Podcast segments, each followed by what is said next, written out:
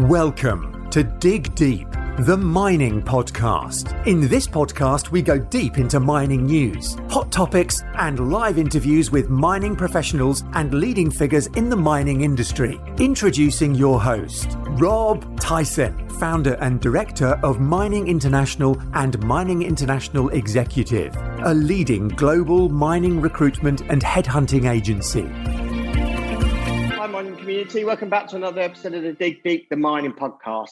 And today we are talking to Alan Clegg, who has a wealth of experience in all aspects of metals and minerals value chain, from exploration to operations and through to mine closure, um, including financing of projects, project management, and project construction and execution. As a competent person for the independent engineers and technical reporting and presents regularly at conferences, um, he's here today to talk about key elements of an energy and environmental focused economy economic future. So that's uh, that's welcome, Alan, to the podcast. How you doing, Alan? I'm great, Rob. Thanks for having me. It's great to be here, chat to you today. Yeah, and I appreciate uh, appreciate your time as well. Um, we we had some technical issues just before, so we're just actually recording this via audio, not visual as well. But uh, as long as the content's good, I'm sure audience will um, wouldn't mind uh, listening to what what you have to say around that subject. So, first of all, I wanted to just give us a um, a background about yourself. Obviously, you've been in the industry for for a while, so I wondered if you can just give our audience, for those that don't know you, a little bit about your career and your background, um, so they uh, so they know who, a little bit about yourself. Okay, thanks, Rob. Yeah, well, I think you you know you did cover some of my experience. Uh, look, my my my career started uh, uh, in the basically in the mid seventies um, in the uh, coal fields of uh, uh, of North Yorkshire and the northeast of England within the British National Coal Board. I studied mining engineering at Newcastle University um, in the UK, and then um, after that, moved to South Africa uh, in in 1977, um, and from there on, I was pretty much based in Africa uh, uh, for the balance of, of my life. But I've spent more than half that time in the last 44 years in other parts of the world, um, designing, building, operating uh, um, various uh, mining and energy projects uh, across the value chain, as you mentioned, um, and in more than 40 African countries and more than 160 countries globally. So I pretty much gained experience in all the, the jurisdictions, major mining jurisdictions, and many of the minor ones across the world. So uh, was able to, uh, yeah, uh, uh, put together a real picture of the what's happening um, in the mining and minerals and energy sector on a global basis. And, and having been experienced in it over four decades, I've also lived through the, the massively cyclical nature of the industry, the ups and downs. When, when one period the commodities are booming and capital is flowing, and the next period there's no capital and the industry's crashing. Uh, it's been a very, very interesting career indeed and I'm still still doing it and still enjoying it and uh, and blessed to be able to still do it. So yeah. Yeah, no, that's good to hear. I wonder if you just give us say a quick snapshot of um, the topic that I mentioned, which is key elements of an energy and environmental focused economic future. Just want to give us a snapshot, and then I've got some questions to uh, ask you around around that particular subject. Okay. Well, really, uh, you know, the, the, the title really encompasses you know where we're actually at in the world today. I mean, we, we've got this post COVID 19 recovery period and, and a number of converging pressure elements. You know, we've got the economy at large with a massive focus on GDP recovery by the governments of the world. And, and yet we've also got a demand for clean, cheap energy uh, propagated by uh, uh, the illusion that renewable energy is going to be a light switch and is going to be the ultimate solution, uh, and we're going to be able to instantaneously deal with climate change that's taken centuries to get to where it is. Uh, so there's a lot of issues out there, and and along with those economic issues, you know, we're dealing with massive unemployment, global depression, you know, needs for social security and support for the unemployed. Uh, um, we got an industry that, on the one hand, uh, uh, is, is, is expanding and needs to expand, but we've got a massive shortage of skills out there, despite you know all these people that are out there are unemployed. Unfortunately, many of them really are not available to our industry. Then you've got the all issues around uh, um, safety and security, you know, the reset of the medical system, uh, and still the COVID restrictions that are operating uh, within business. Um, and that's that's really affecting also the supply chain. And we've got this huge structural adjustment that's happening, you know, with fiscal stimulation packages that are really not getting to the grassroots and are really not getting into the industry where we need them. And on top of that, you've got this huge reset to the financial system that we're having to deal with. You've got the central banks implementing modern monetary theory uh, and the central banks printing all this money. And then on the other hand, you've also got a, a, a massive amount of, of liquidity and capital out there that's not being deployed purely and simply because of this uh, uh, this huge swing towards environmental and social governance. And so the funders are saying well you know we want all this cheap energy. We need all these commodities but we're not going to fund it because we're not happy with the environmental aspects or the social aspects and the governance around that and these things are are counterproductive and counterintuitive um, and th- there's a, a real significant search to find a balance right now.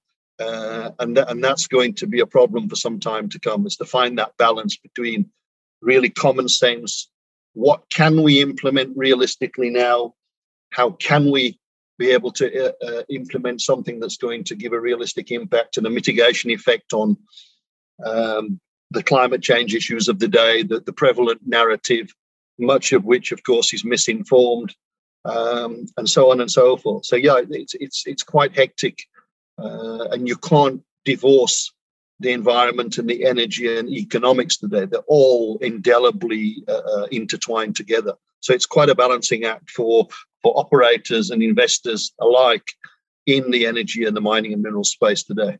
Um, obviously, we've uh, we're sort of, I suppose, coming out of COVID nineteen. Um, but in the obviously post COVID 19 world, what do you see as the key elements within the economic future?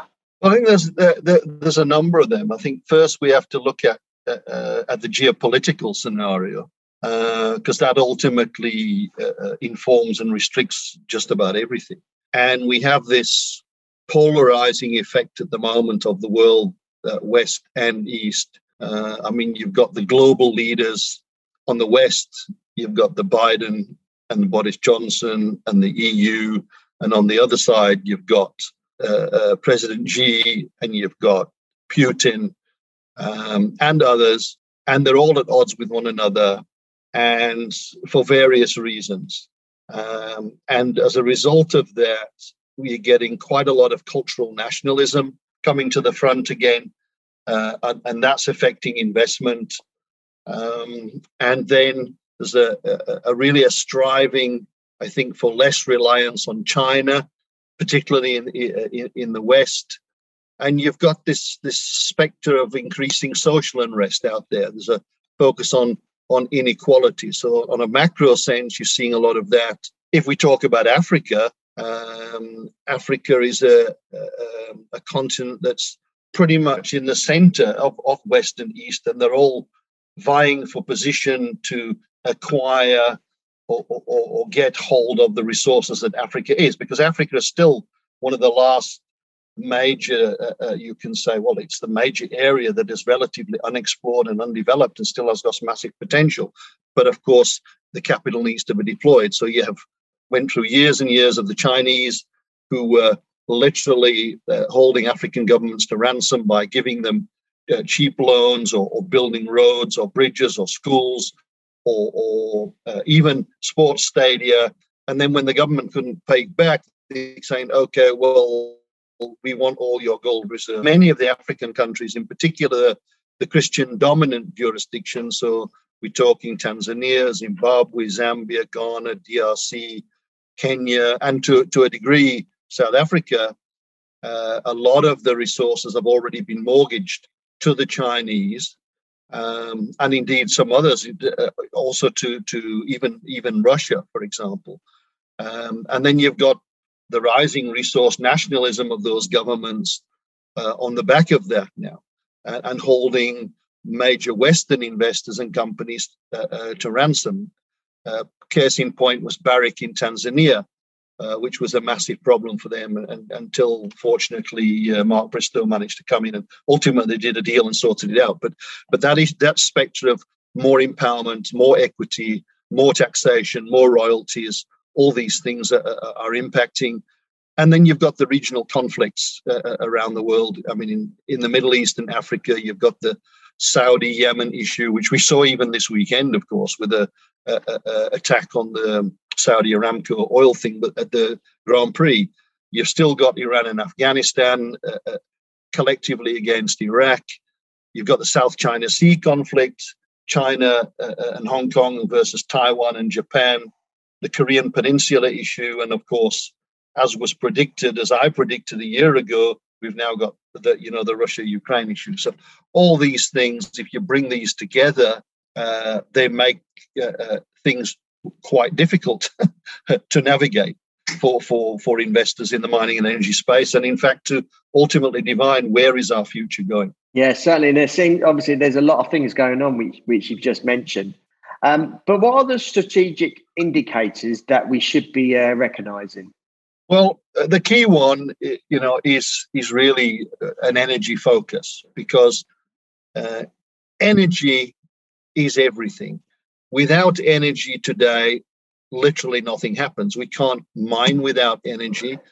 And if we don't mine, we don't have commodities. And if we don't have commodities, we can't produce the goods that we need. Um, and, and the whole point of, of looking at energy is to determine the energy return on the energy invested.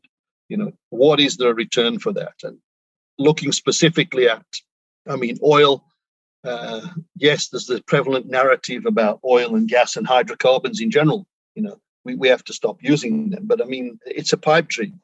I mean, it really is not going to happen.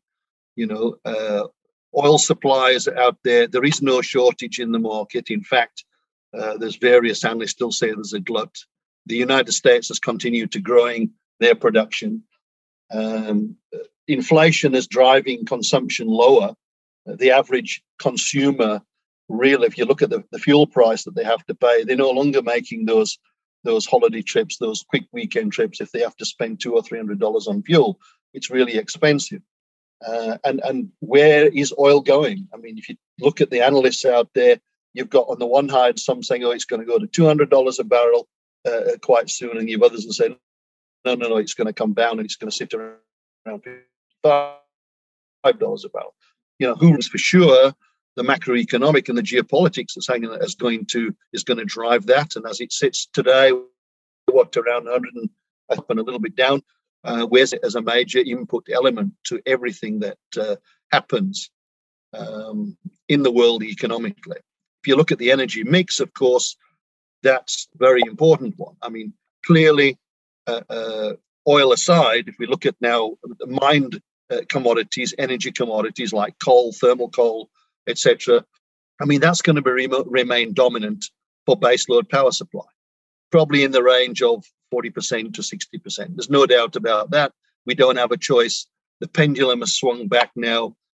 The Germans are looking at reopening the collieries. The British are. The Americans are, are continuing to, to expand coal mining. Australia said clearly, we're going to mine coal.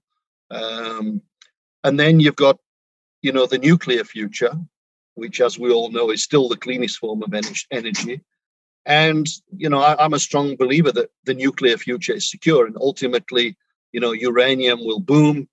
Um, and it's as, as a power generator, it's going to continue to increase probably another uh, uh probably become 20% of the energy mix within the next 20 years for sure liquid natural gas that's another one. Uh, uh, various of the governments and authorities have, have now given that a green label. How they managed to do that, I don't know, but they just suddenly decided that liquid natural gas is green. really because they don't have a choice to use it, and that's the way they can uh, excuse themselves for using it. I think LNG uses are going to be pretty stable, probably to around 20% of the energy mix globally. And then look at the renewable question. I mean, renewables are still the fastest growing, of course, but it's still only 6 to 7% of the total, total energy market worldwide. So even if it grows at 10%, 15, 20, 30, 40% per year, it's still not going to be you know, meaningful in terms of the overall energy mix. And then the restrictive elements are twofold. One is the metals and mineral commodities that one needs to go into building those renewable facilities. It's just not available. There's just not enough metal. There's just not enough of the minerals out there. And sooner or later, someone is going to wake up to the fact that, you know, these technologies, these renewable technologies, if you look at the full carbon balance sheet end to end across the value chain, they're not as green as everybody likes to make out. So I think there's a lot of discussion, a lot of questions still going to come uh, uh, on on this, and one just has to be awake uh, uh, and watch and see and and continually come back and, and, and assess your assumptions in regard to what's happening in, in your business in front of you because it, it's changing all the time. Yeah. Um, you're based in uh, Africa. Um, how do you see the energy and environmental uh, economic requirements affecting affecting Africa? And I suppose uh, whether you count Africa as a whole or uh, subdivide it. Um, yeah, just wonder what your thoughts are on that. Um, yeah, it's a good question, actually. Um, I think primarily because of the geopolitical conflicts and the embedded investment already made by China for one, uh, India for another, um, even even the Turkish, even even from Turkey. I mean, uh, Turkey has been a heavy investor in the Islamic countries, so the ones that share their common religion um, as the Islamic religion. Uh, they've been a heavy investor in many of the Islamic, predominantly Islamic countries in Africa. So I, I see from those parties continued capital deployment to capture, let's call it for want of better terminology, green related resources and metals. So they're going to target nickel, copper, cobalt, uh, uh, uh, zinc, graphite, lithium. They're going to be targeting those as far as possible. And they're going to deploy, continue to deploy big amounts of capital into Africa. And of course, there, there is competing capital from the West. Uh, coming out of the uh, uh, London listed market, coming from the Canadians, even the Australians, but uh, they they really are struggling to compete with these other elements that I mentioned because of the ESG issues that and the the let's call them ethical issues that the funders have within the Western fu- uh, funding institutions, and that is holding everything back. They're too slow to react, and therefore the others are getting in quickly who don't constrain themselves around all these the prevalent narrative and the ESG issues so much, and therefore they're getting uh, uh, um, a hold of, of these assets, these these assets in the ground. So I, I, really see that happening, but I also see, you know, a really growth growth in contrarian investment, you know, in mining, energy, and construction for green manufacturing. So battery factories, for electric vehicles, for solar panels, actually manufacturing them on the continent in Africa in the uh, front ranked economies like South Africa, where that's already starting, uh, in Nigeria, uh, in Namibia, um, in Botswana. So, so that's certainly uh, uh, happening for sure. And I call it contrarian investment because, I mean, if you look at investment in the mining sector overall on the world stage, I mean, relatively speaking, the amount of investment that goes into mining compared to other equities and other industries is relatively small. It's about 10% of all capital that's only going into raw materials, which is a little bit crazy to understand when you think that everything around us, everything we use, everything we wear, everything eat, basically comes from mining and minerals. The other thing that I'll see in Africa is, is that there's going to be increased investment at home. In other words, the, the institutions that are local the, the, the governments themselves uh, they're, they're continuing to focus and put more investment into the value chain elements that make up the green economy, uh, uh specifically in technologies like uh, uh, electrolyzers, liquid organic hydrogen carriers, um, the, the production of, of, of all types of catalysts. So, all those types of things. And certainly, uh, I see more and more increase in exploration activity on the African continent, and particularly with the application of new technology. So, uh, using satellite based tomography, artificial intelligence, all these aspects are being brought to the and, and they, it's coming up with with new discoveries, and not only new discoveries, very importantly, that we're seeing here in Africa is is brownfield. So uh, uh, mines that were, for all intents and purposes, closed, had a closure certificate and were mined out, have been gone back to, uh, and have restarted. And all of a sudden, there's now this massive resource there that's somewhat bigger than it ever was when the mine was working in the 50s and 60s and 70s. Uh, case in point would be uh, uh, Orion Minerals in the Northern Cape with their O'Kiep copper operation. Um, I mean, their their declared resources and reserves now is bigger than it ever was when goldfields were mining it in, in the 60s, 70s, and 80s. So that type of thing is also happening. And then in precious metals, uh, certainly that's that's a big focus. You know, gold, platinum, silver, and even palladium as an investment metal, given the financial reset that I was mentioning. I mean, uh, a real store of value. I mean, gold obviously is seen as real money. Uh, silver is coming back. Uh, it all used to be. I mean, silver was the first money even before gold, but that's starting to come back. And, and then even platinum and potentially palladium too. But also, platinum and palladium are repositioning themselves very strongly as energy metals. Uh, and of course, the, the uh, platinum in particular is used a lot in the hydrogen space for hydrogen catalyzers, electrolyzers, and so on. So uh, that's finding a space. And then investment in what they call ethical copper. And obviously, that's uh, uh, copper, ethical copper, nickel, and cobalt that is mined for the purpose of producing battery precursors for electric vehicles and so on. Uh, and ethical because you know uh, people are don't want it to be produced with, uh, with child labor and so on, which has been a major accusation accusation at many countries in Africa, not only the DRC but others too um, which is somewhat uh, uh, uh, disingenuous because the people don't really understand. I mean, many of these countries, while there are what we perceive as children working and, and mining in mines, it's literally because they don't have any opportunity to make money for their families. So it's not really it's not forced labor, but you know the West has a, a, a pretty skewed understanding of what that means. But right or wrong, the narrative is ethical metal production, um, and certainly the miners uh, in in Africa are giving attention to that, especially the majors and a lot of the mid caps, and now the juniors are also having to do the same. Other important metals, of course, in Africa is vanadium and manganese. Um, I mean, they are very much focused on uh, on the battery production. Vanadium, particularly for the redox flow through battery, which is really for grid, grid scale, utility scale batteries. Uh, those are being deployed now, for instance, in South Africa. I mean, the, the local utility Eskom They've got quite a large uh, redox flow through battery experimental installation now uh, uh, on a utility scale. So those things are coming to the fore.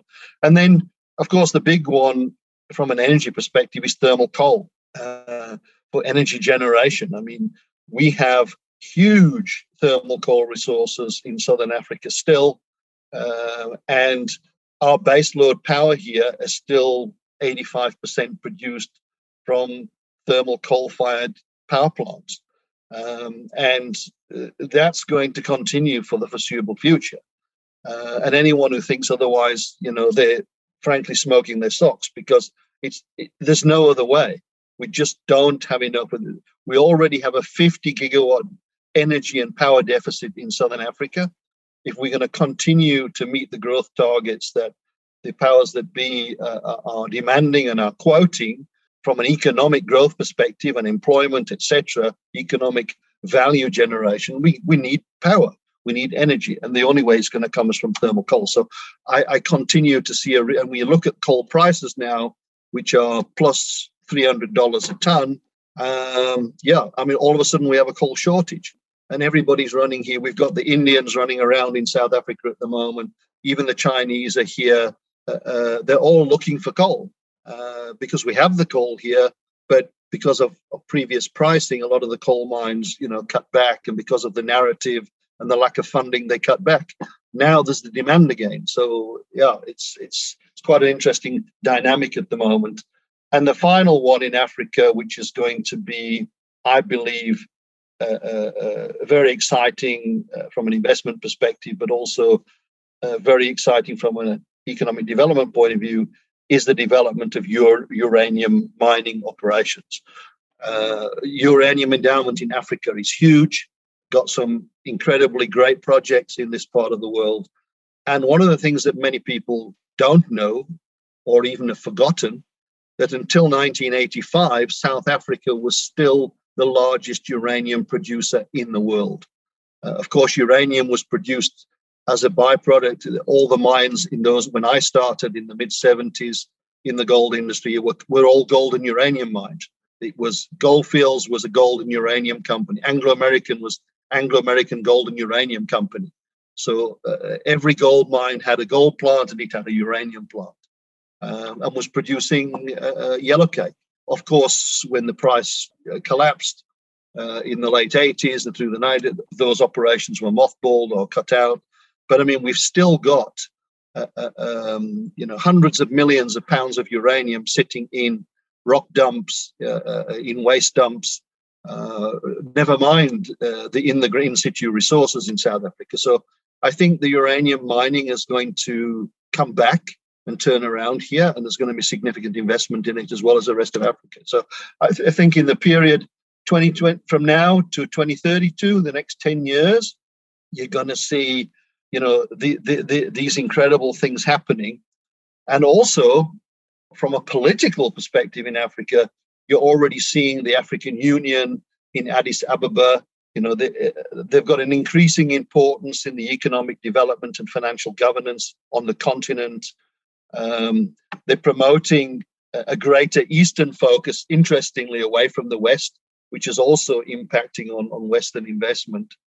And but they are also promoting and driving governments to implement fast track mineral resources management for investment uh, and a technology focus and a focus on, on precious metals from the monetary perspective and base and energy minerals for, for the reasons that we've discussed. So um, yeah, uh, ultimately, Africa has a, a, group of 57 countries that are uh, often sitting on the fence economically because they're financially torn between the East and West right now with all the global politics that's going on. So we're, we're in a very interesting period. This next decade is going to be highly interesting. Yeah, certainly. Um, given the sort of clear changes in project funding approval uh, requirements, um, what's your view on financial governance? Yeah, it's, that's the sort of elephant in the room at the moment for many of the of the mining companies. Um, I mean, look, there is a global reset in financial governance at the moment. That's clear, um, and there's certainly a, a, a lot of manipulation uh, within the financial markets and what's going on. And it's de- clearly is real. And if you don't believe it's happening, then I believe you're delusional. I mean, I don't class myself as an expert on on it by any stretch of the imagination, but I, but I'm certainly well read and well up to date in listening to the people that are experts on the subject. Um, and and there's a big uh, uh, movement on at the moment between banks and governments, you know, working together to to uh, manipulate markets, to massage markets in in a, in a a way that they can drive a narrative to push investment in a certain way. Um, and certainly the COVID, the pandemic created a perfect cover for that. Um, and for much of what's likely to follow in the next five to 10 years in financial governance, which will involve a reset of the monetary system globally, I think we're going to see that. And, and you know, this the, we're already seeing a lot of the, these issues in the move to everything being digital. Uh, there's no doubt in my mind that within five years that we'll no longer have a wallet full of cash. We won't be able to use cash. There's already certain parts of the world, like Scandinavia, that cash is not acceptable. It's a debit card or, or, or a credit card. Everything's electronic, so it can be tracked and, and is trackable uh, by the powers that be. So, so that's going to impact uh, everyone, uh, and, and not least of it's not only going to affect individuals, but it's going to affect massively investment funds who are going to have to stick to a certain uh, uh, degree or, or, or, statute of rules around governance. There'll be one on environmental aspects. There'll be one on social aspects. There'll be one on on on uh, uh, other uh, security aspects. For instance, who are they doing business with? in a country, so it'll be very jurisdictional focused and then regionally focused. Uh, there's going to be more and more, I think, uh, uh, KYC issues coming across the board on every transaction. And it's going to add a huge amount of cost for project developers um, in order to bring these elements into production. I mean, years ago, Rob, when I started in this industry in the mid 70s, I mean, Anglo American uh, Gold and Uranium Division, they would drill one 4,000 meter hole, find some gold reefs, and next thing, you know, they'd approve couple hundred million capital and they'd build a mine. I mean, today you can't, and they build a mine and the mine would be up and running within five years. You can't do that today. I mean, just the the the red tape around permitting today to to explore, never mind to to build and execute a new mine, as incredible.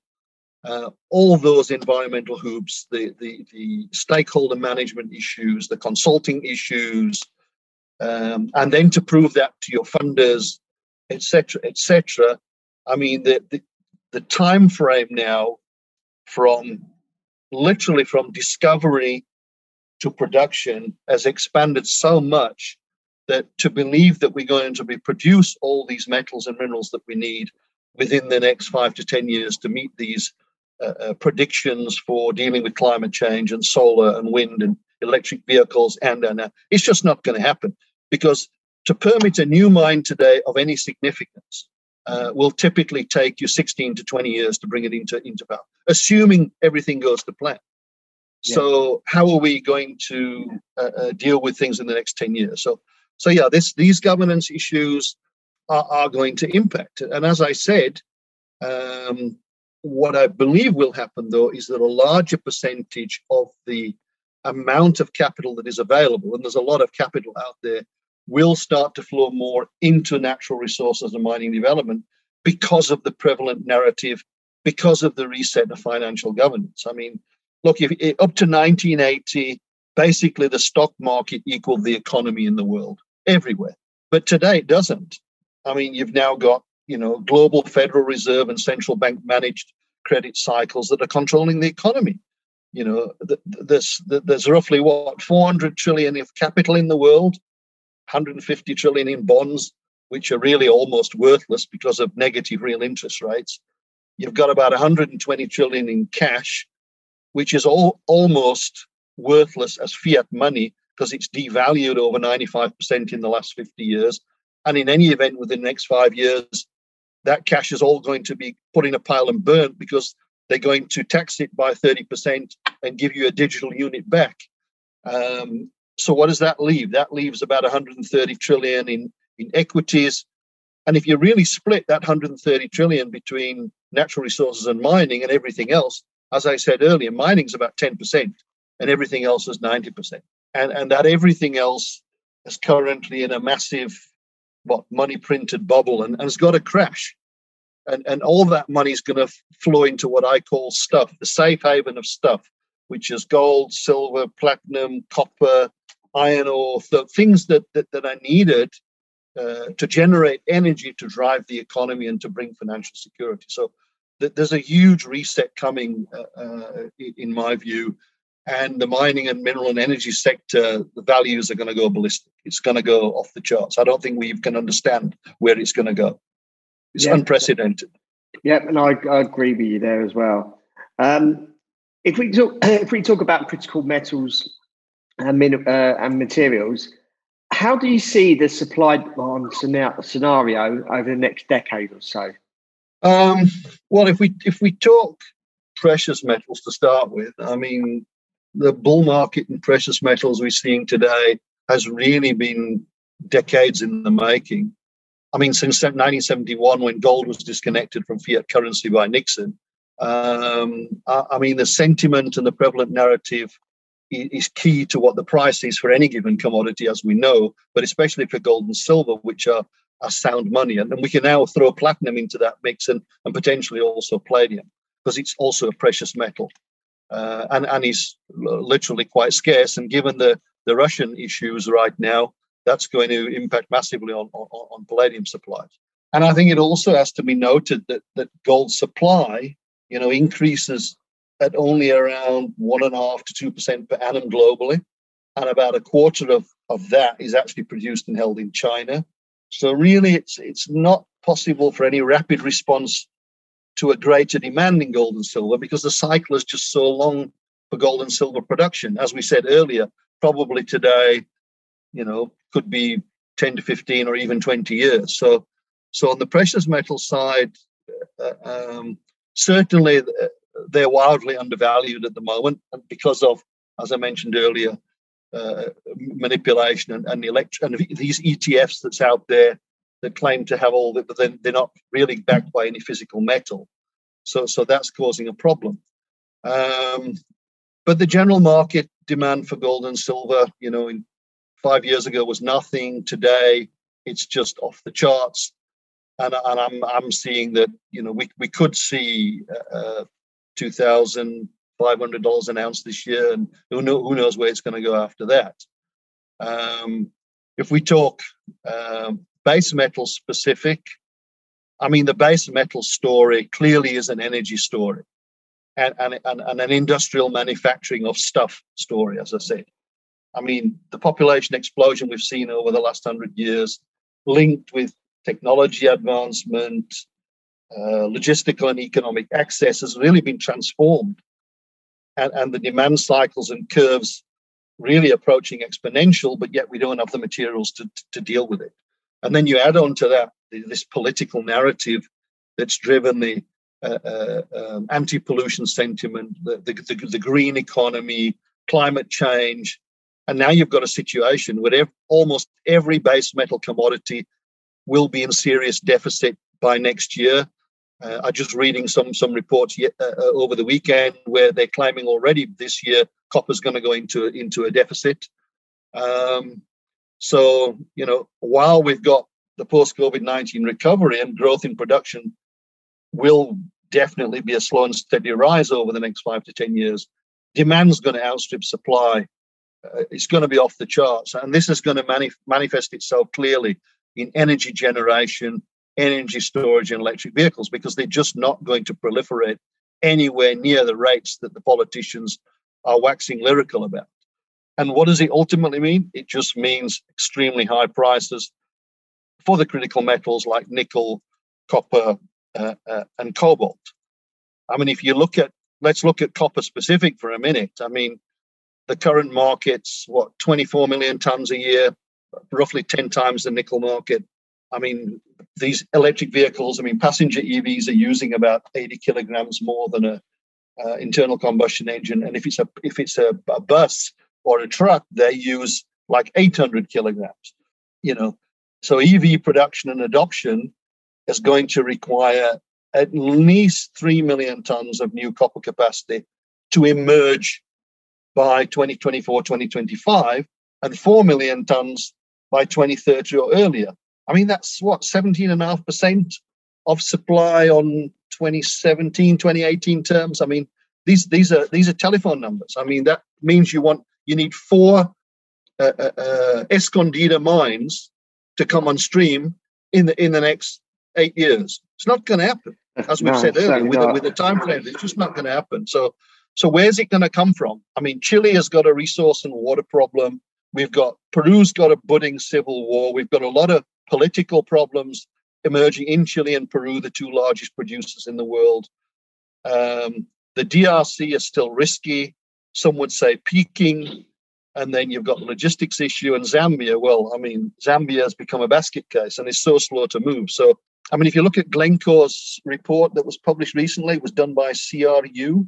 I mean, they were saying that the, the, the massive deficits are coming because the industry is so massively underinvested in the last decade. And really, from a copper perspective, the industry now, right now, is looking to have a price of around twelve thousand to fourteen thousand dollars a ton price to incentivize any further new investment uh, uh, in mines. And then, of course, you've got the this you know 15 to 20 year window to build them. So it it really is a very difficult situation. And what the current price today, what copper's around 10,000 today. Uh, and if you look at the capital intensity for copper, this is another very, very, very important point. The capex intensity for copper in uh, the last numbers that I looked at was probably not the 2019 terms was was somewhere in the region of around fifteen to twenty thousand dollars per ton metal. So if we need four million tons, that that would have been 60 billion in incremental capital over and above the staying business capital for existing mines. So if you then escalate that 2020, 2021, plus the current inflation rates, you know, you're probably looking at a capex intensity today of somewhere in the region of around 25 to 30,000 dollars per ton metal, and that explains why the current projects being built they're blowing out on their costs. Their capex has blown out. Their projected opex is blown out, and of course that reduces return on investment for the investors. So, so, so, so this is going. Inflation is going to be a massive issue, and nickel, which is the other big one, you know, is is is, is similar. Uh, you know, you've got a 2.4 million ton market, but only 45% of the market is class one or sulfide nickel, which we can use for electric vehicles and and batteries for utility scale and all those types of things. The technology and the, and the and the jury is still out on whether they can use laterite and oxide nickel for that. The Chinese keep claiming they can do it but the ESG impacts, the the, uh, the carbon footprint of that, and the cost of that uh, is yet to be proven. So the EV revolution alone is going to need three million tons of, of nickel. So that's three times the current production of class one nickel just for meet the EVs by 2030. It ain't going to happen. I'm very sorry, it's not. And then you've got the EV chemistry that's changing, the battery chemistry, which is becoming more nickel uh, uh, uh focused with the 811 on a, uh, uh, on a chemical split basis to give increased charge density. And then if you look at capex intensity for nickel mines, it's much higher than copper.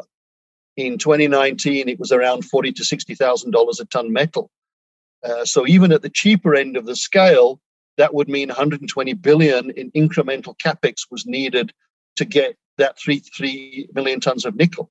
With inflation and bring that forward to today, you can double that number. You're probably looking at, you know, a quarter of a trillion dollars in incremental capex being needed to bring that that metal on stream. So, so these numbers, I don't think. Well, I know for a fact that the politicians and the ones that are driving the narrative, they simply haven't do the math. And anybody who wants to look at the market today needs to simply take a step back and do the math. And you'll see the math just doesn't work. It's as simple as that. Yes, certainly. Um, and also regarding bulk infrastructure commodities and energy fuels, any trends you see over the same period? Um, yeah. Um, well, iron ore obviously is a, commu- a, commodity where the future is very much tied to massive potential in- infrastructure investment that will be made either because it's needed or as, as part of the COVID 19 fiscal stimulus globally. I mean, you've got the US, of course, who's saying they're going to put trillions into infrastructure. Um, a lot of European infrastructure is very old now and needs to be replaced. I mean, it's not new. I mean, like China, most of Chinese infrastructure that's existing today has been built in the last 20 years. Most of the infrastructure in Western Europe and the US is already 100 years old or more. So, you know, th- th- there's a massive investment there, and that's going to need a lot of iron ore. But you know, the steel mills, you know, all ran on minimum production during the COVID period, and were simply shut for long-term maintenance. Many of them. So, and the building of these massive uh, cities in China is over. The global real estate market is pretty much set for a reset. So, yeah, we have to see what happens with that. I mean, you've got the Chinese Belt and Road Initiative, and as I said, the American investment. uh, iron ore is doing very well, of course, um, and and uh, I don't see lower prices in the future. I just see it continuing to be at quite a high level. Aluminium, that's something of a dark horse because aluminium, of course, is because of uh, again electric vehicles and and battery systems. They use a lot of aluminium because you need to to, to reduce weight uh, in order to make them transportable, in order to bring fuel efficiency to EVs or, or, or energy efficiency. Let me put it that way. There are certainly sufficient resources and reserves globally, but most of it is in, let's say, dicey jurisdictions with logistical routes that are long and they're prone to interruptions from conflicts, etc., etc. Not to mention the rising cost of energy, because aluminium is the highest energy com- uh, consumer for production at smelters. So its future use and consumption uh, is certainly increasing in search of reduced weight and increased strength, particularly, as I said, in EVs. Um, but yeah, and, and, and, prices, well, I mean, certainly I think that they're going to be in the three and a half thousand dollars a ton plus range uh, for a, a, long period to come and, and, could go much, much higher. So we have to see uh, what happens there. Um, and then if we look at energy fuels, of course, the two main ones, one is thermal coal, you know, this much maligned commodity. And it's got, as I said, much longer legs than anyone cares to admit. Uh, I mean, its use and consumption in the developing world, due to its broadly positive economic impact in employment in particular, and it's still the cheapest form of energy on a net net basis by a, a considerable margin. Um, and with the latest clean coal technologies, which everybody has been discounting, but if you take the latest clean coal technologies, and there are a number of power plants have been built with these in the US, uh, in Australia, Australia, if you take them and you do a megawatt to megawatt comparative basis with full carbon accounting, they have a much lower carbon footprint than any form of energy other than nuclear power, including solar and wind. But of course, the political narrative and everything, nobody wants to hear that, but it is a fact. Uh, and I believe those facts will ultimately come to the fore as sense prevails. Uh, so coal's going to be with us, I believe, for the uh, long beyond my, my, my lifetime and probably yours, Rob, and many others, uh, at least for the next 50, 60, 70 years, I would guess. And as I said, the current price levels are north of $300 a ton, uh, and everybody's fighting for supply because they need to produce energy. The other big one in energy fuels, of course, is uranium.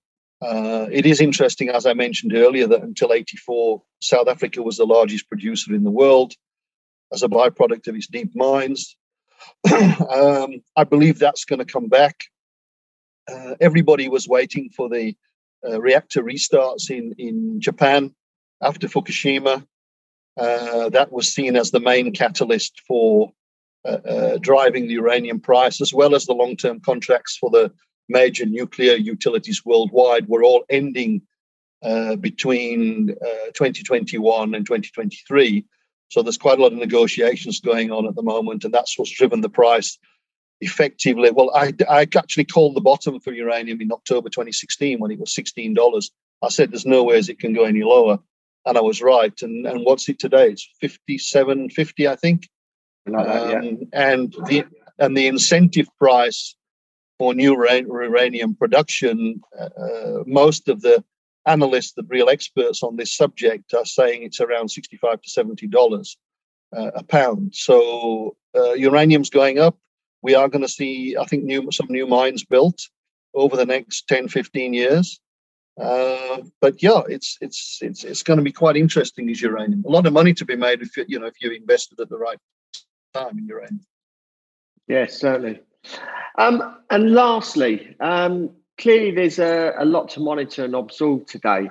Um, so, how how do you see the focus of a mining business leader today to ensure alignment with the the future, um, which obviously you've discussed today?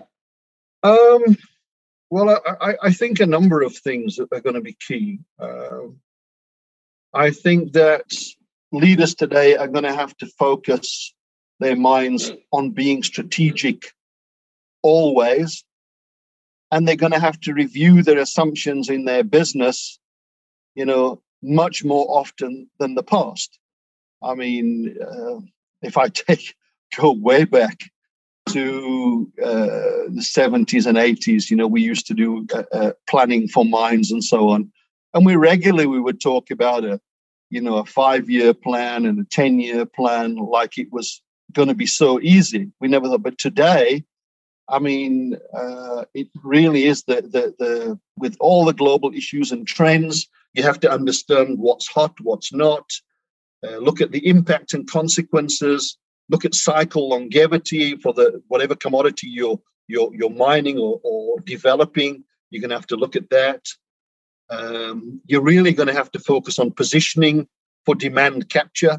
And we've got this new demand cycle coming now, and obviously you want to capture sustainable demand for your project or your business as a whole, uh, and, and really focus on on sustainable investment and returns. I mean, with this inflationary environment we've got and the uh, um, uncertain financial and funding future, let me put it that way, uh, these all issues around ESG and setting up your business to have the flexibility to deal with the emerging ESG narrative. And I say emerging because it is, it's still changing. There's still a lot of jockeying there. And, and, and I don't think the stake's been put in the ground there. I think there's still uh, some changes going to come, but you need to be watching that closely. Um, and of course, that also impacts the reputation of your business because very much today, from an investment perspective, is really about the reputation. And, and you have to not only say what you're going to do, but you have to do what you're going to say and demonstrate it. So that's really important. And then I think it's going to be important to design unconventional or contrarian moves in your business. You know, don't look for innovation, uh, uh, uh look to utilize uh, uh technology.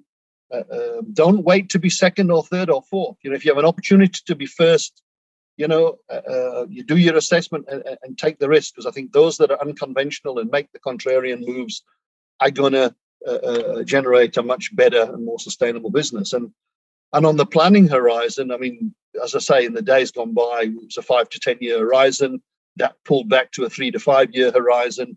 Today, planning horizons are literally a one to three year horizon rolling. It's rolling all the time. It never really stops the process because there's such a lot of change going on. And then lastly, I would say uh, leaders need to be have their radar on and looking at what's the next big thing. You know, you need to look from the outside in and from the inside out. You know, where are you really positioned relative to the, the you know the sectors you're focusing on and the return that you're trying to generate for your for your shareholders and stakeholders alike. Yeah, so Alan, challenging really, to say the least. Yeah, it can. Yeah, it certainly is. And Alan, I really appreciate your time, uh, taking your time to uh, to give us an overview of of obviously the, the topic around key elements of energy, environmental focus on the obviously economic future. And you gave a lot of detail there around obviously all the different commodities and all the different challenges that um, the world and governments are facing. Um, it certainly seems to be a, a minefield out there, um, and obviously a lot of work, a lot of work in the future um, to to sort of iron, iron some of these things out. But it's clearly a challenge for the industry. Um, and I suppose everyone needs to get more focused and um, and work towards what they need to do. And, and obviously, uh, we need a lot more minerals and metals in the world. Um, but obviously, there's a lot of lot of um, challenges in, in, doing so. So I really appreciate you uh, um, giving us an overview of uh, your thoughts. If our audience wants to um, understand a little bit more about your work or might have some, some, questions they may want to ask you, how can they go about doing that? And are you on any social media platforms? Absolutely. I mean, uh, uh, they can contact me uh, uh on LinkedIn by all means. And if you have any direct approaches, Rob, I would be more than happy for you to pass on my, my email address, contacts uh, uh, to them, and they can reach reach out to me directly. no problem. Yeah, we can include those in the show notes accompanying this podcast anyway, so they can have your details there. Yeah. So, Alan, well, appreciate appreciate your time again. Um, hope you enjoyed this episode, um, guys. This uh, it was it was very detailed. Um, a lot of important information there that um, hopefully you can take away and have more thoughts more thoughts around. But like like Alan said, there is a lot of challenges in the world uh, in our industry, um, and I think it's challenges that we can overcome. Uh, maybe not necessarily in the time frames that everyone and governments think that we can, but a lot of things to um, take away from this uh, episode. And um, appreciate everyone for listening. Appreciate if you can pass this episode on to others in the industry. Share this episode. Uh, tell your friends, family, other and other colleagues around the world. Um, and appreciate if you could pass that this episode on so they can uh, so they can uh, understand what's happening in the future of our industry. So until next time, happy mining. Thank you for listening. Remember to reach out to Rob via the show notes and be sure to subscribe and leave a review. Until next time, happy mining, helping each other to improve the mining industry.